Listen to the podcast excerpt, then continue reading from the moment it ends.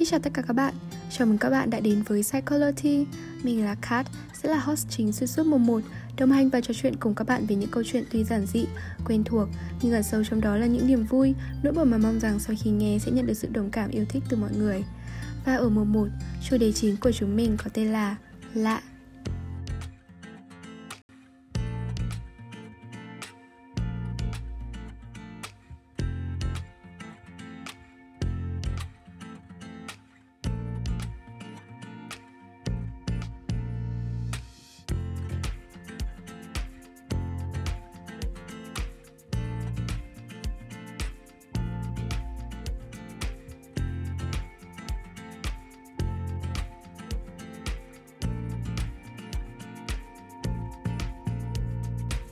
Hello hello mọi người, năm học mới đã bắt đầu rồi. Không biết là mọi người đã đi học ở trên trường chưa Hay là vẫn phải học online giống như mình? Thật ra thì mình không thích học online lắm đâu Bởi vì nhìn màn hình máy tính nhiều Rất là hại mắt ý.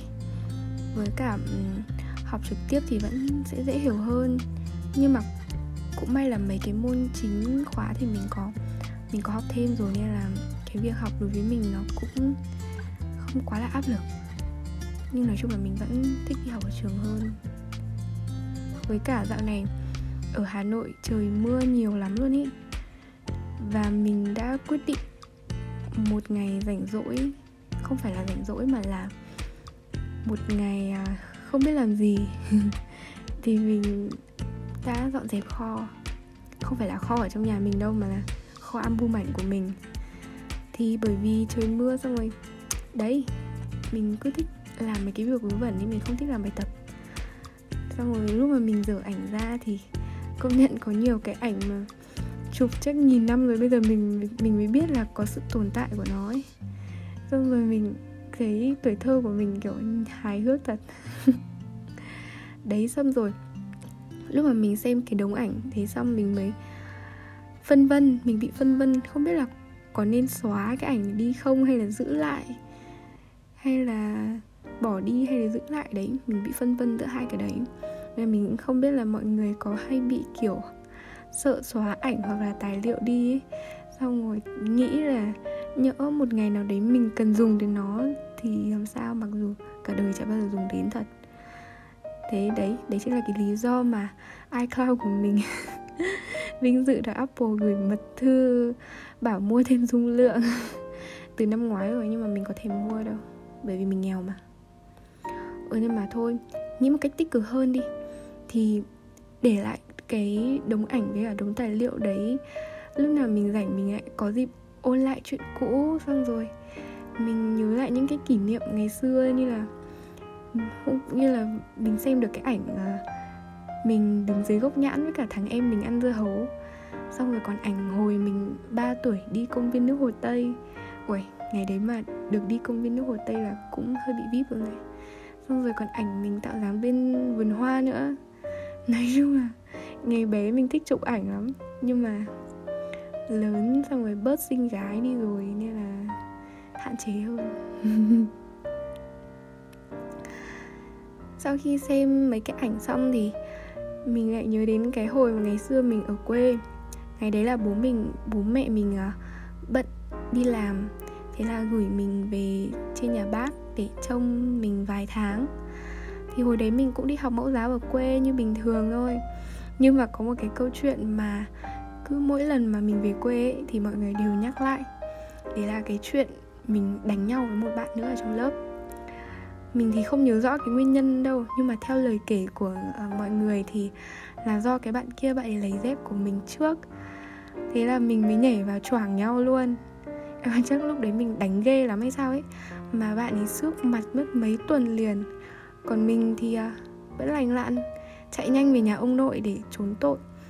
À, nhưng mà làm sao mà thoát được cuối cùng. Mình vẫn bị bác mình lôi về. Xong rồi là bị phạt thả vào trong trường lợn.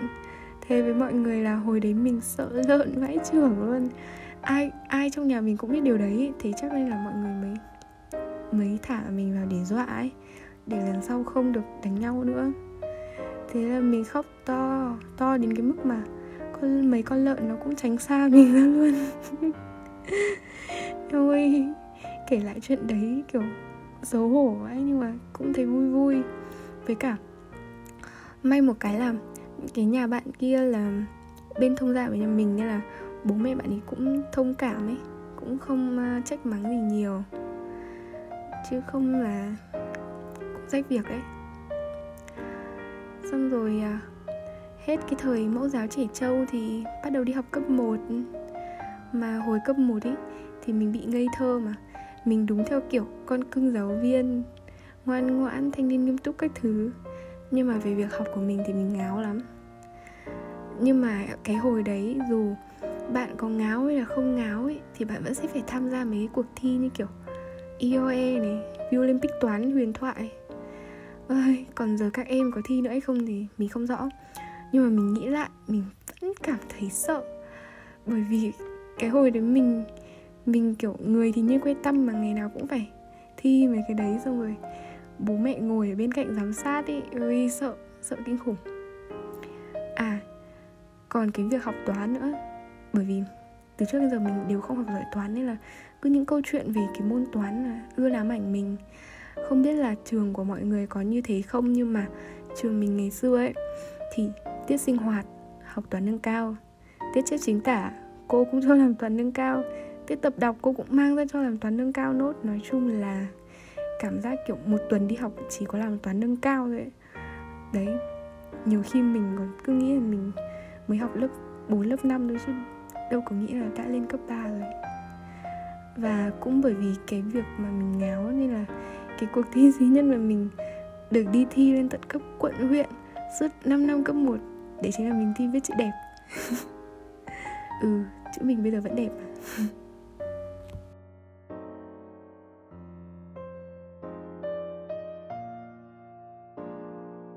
nói chung là gạt cái chuyện là thi thố với cả học hành ra một bên thì có một điều mình cũng không bao giờ quên ở hồi tiểu học, đó là chuyện muôn thuở giữa giáo viên và học sinh với mấy bạn học sinh mà kiểu uh, ngoan ngoãn nghe lời thầy cô thì uh, cô giáo yêu thương tuyệt đối rồi. Còn với mấy bạn nam nghịch ngợm cá biệt thì nói là khác. Thì kiểu ngày đấy các cô phạt học sinh uh, hơi bị gắt đấy uh, mình nhớ có một lần trong lớp mình có một bạn chép chính tả chữ xấu. Hay là bạn ấy không làm bài tập về nhà ấy à, mình không nhiều lắm. Xong rồi bạn bị cô bắt đứng dậy trước lớp để nghe cô mắng và cuối cùng là cô xé luôn quyển vở của bạn ấy trước mặt cả lớp.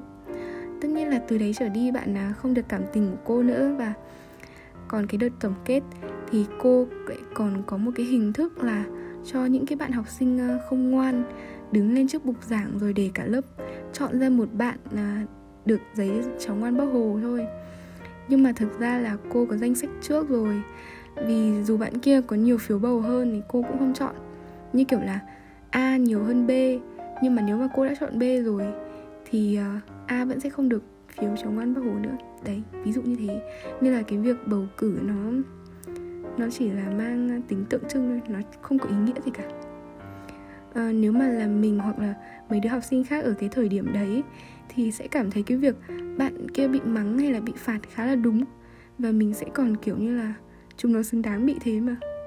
Thế nhưng mà tự dưng bây giờ khi mà mình nghĩ lại thì mình cảm thấy vấn đề nó không nằm ở việc học sinh kêu ngoan hay là không ngoan, mà nó là ở cái cách xử lý của giáo viên nói riêng cũng như là người lớn nói chung đối với trẻ con khi mà chúng bị mắc lỗi.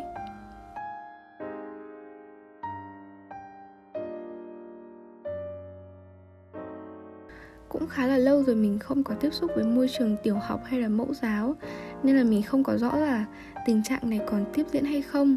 Nhưng mà mình cá là một trong số chúng ta ấy thì ít nhất cũng sẽ có người đã từng là người trong cuộc hoặc là người chứng kiến cái việc mà cô mắng hay là phạt học sinh ấy diễn ra thường xuyên ấy. Và mình cũng còn nói chuyện lại với cái bạn mà mình kể ở trên.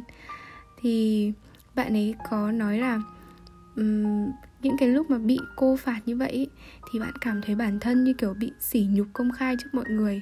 Và đôi khi mà cảm thấy thiếu tự tin trước đám đông nữa. Đây là nguyên văn của bạn ấy nhé, mình không có xuyên tạc đâu.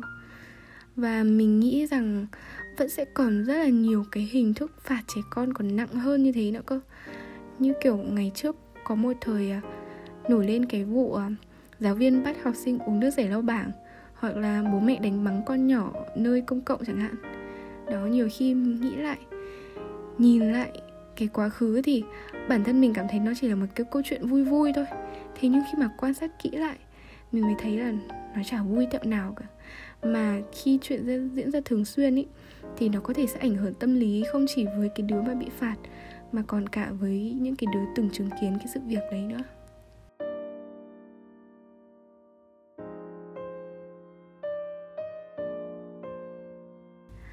Sao mình lại nói là bị ảnh hưởng? Bởi vì đối với trẻ con thì não bộ của chúng chưa hoàn toàn phát triển hết, nên là chúng sẽ rất là nhạy cảm với ờ, đau đớn hoặc là những cái stress. Hoặc ngay cả khi bạn thử đặt bản thân mình vào một tình huống mà bị mắng này, bị phê bình ở chỗ nhiều nhiều người thì bạn cũng sẽ cảm thấy thất vọng, buồn và cũng xấu hổ, đúng không? Đấy, thế thì với một cái đứa trẻ mà tuổi còn chưa được hai chữ số, thì mình thấy nó thực sự là một cái sự khủng hoảng luôn ấy. Và nếu mà cái tình trạng này nó diễn ra lâu, thì dần dần chúng sẽ có thể là bị lì đòn này, hoặc là trở nên khó bảo hơn. Và sau này khi phải đối mặt với rủi ro thì nhóm trẻ này cũng sẽ nhút nhát và có xu hướng né tránh vấn đề. Còn với những cái đứa trẻ chứng kiến sự việc kia thì làm sao? Thì chúng sẽ bị tác động trực tiếp vào tiềm thức và đôi khi chúng sẽ coi cái việc làm kia là đúng, rồi sẽ dễ bắt chước theo. Ngay cả bản thân mình cũng vậy. Đôi khi mình ờ, có nổi nóng và quát em mình rất là nặng lời khi mà mình dạy nó mà nó không học, mà nó không hiểu bài ấy, là mình rất là tức giận. Và và mình không biết rằng là cái việc đấy nó diễn ra từ cái việc mà mình quan sát từ ngày bé mình bị ảnh hưởng từ những người xung quanh nên là cái hành vi của mình nó mới bộc phát như vậy. Và có lẽ đó thực sự là một cái sự tiêu cực ở trong giáo dục và là sự hiểu sai về cách kỷ luật trẻ nhỏ. Giống như là một câu nói của nhà văn à, Hoàng Anh Tú trong một bài báo uh, về chuyện học đường. Mình không nhớ cái tên bài báo đấy lắm nhưng mà câu nói đấy thì mình vẫn nhớ rõ đó là tiêu cực trong giáo dục còn thảm họa hơn mọi thứ tiêu cực ở trong xã hội. Bởi vì nó trực tiếp biến mỗi đứa học trò hôm nay thành những kẻ cơ hội gian dối mai này. Mình cảm thấy câu nói này quá là đúng luôn ý. Và uh, cũng không nên thấy một cái đứa bé mắc sai lầm mà cho rằng nó là hư hỏng là cá biệt để mà mình trù nó hay là đình chỉ học. Vì đơn giản đã là một con người thì chẳng ai mà sống hoàn hảo hết đời được. Nên là mình không thể áp đặt cái sự hoàn hảo hay là cái kinh nghiệm của người lớn mình lên với trẻ con được.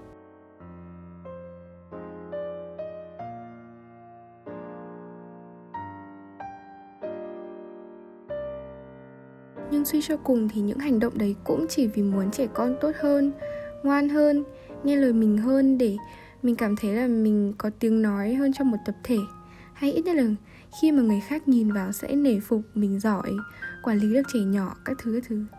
Đấy, nói chung là suy nghĩ của người lớn thì rất là rắc rối và bị áp lực từ nhiều phía. Nên khi mà mình đã hiểu chuyện rồi thì mình cũng sẽ thông cảm được phần nào cho mọi người. Tuy nhiên là thông cảm thì thông cảm, nhưng mà mình vẫn thấy cái cách hành xử của mọi người xung quanh với trẻ nhỏ cần phải được điều chỉnh lại một cách đúng đắn, nhẹ nhàng để sau này khi mà thế hệ trẻ nghĩ lại về tuổi thơ của chúng nó thì sẽ chỉ có những cái câu chuyện vui vẻ, những cái kỷ niệm mà đẹp khi mà đến trường học, hay là không bị ảnh hưởng đến tâm lý cũng như là cuộc sống sau này của chúng. Và đó là tất cả những gì Psychology muốn chia sẻ đến các bạn thính giả trong ngày hôm nay. Cảm ơn các bạn đã lắng nghe câu chuyện của chúng mình. Đừng quên theo dõi chúng mình trên Facebook, Instagram với tên Psychology Postcard và nghe trên Spotify, Apple Postcard nha. Xin chào và hẹn gặp lại các bạn. Bye bye!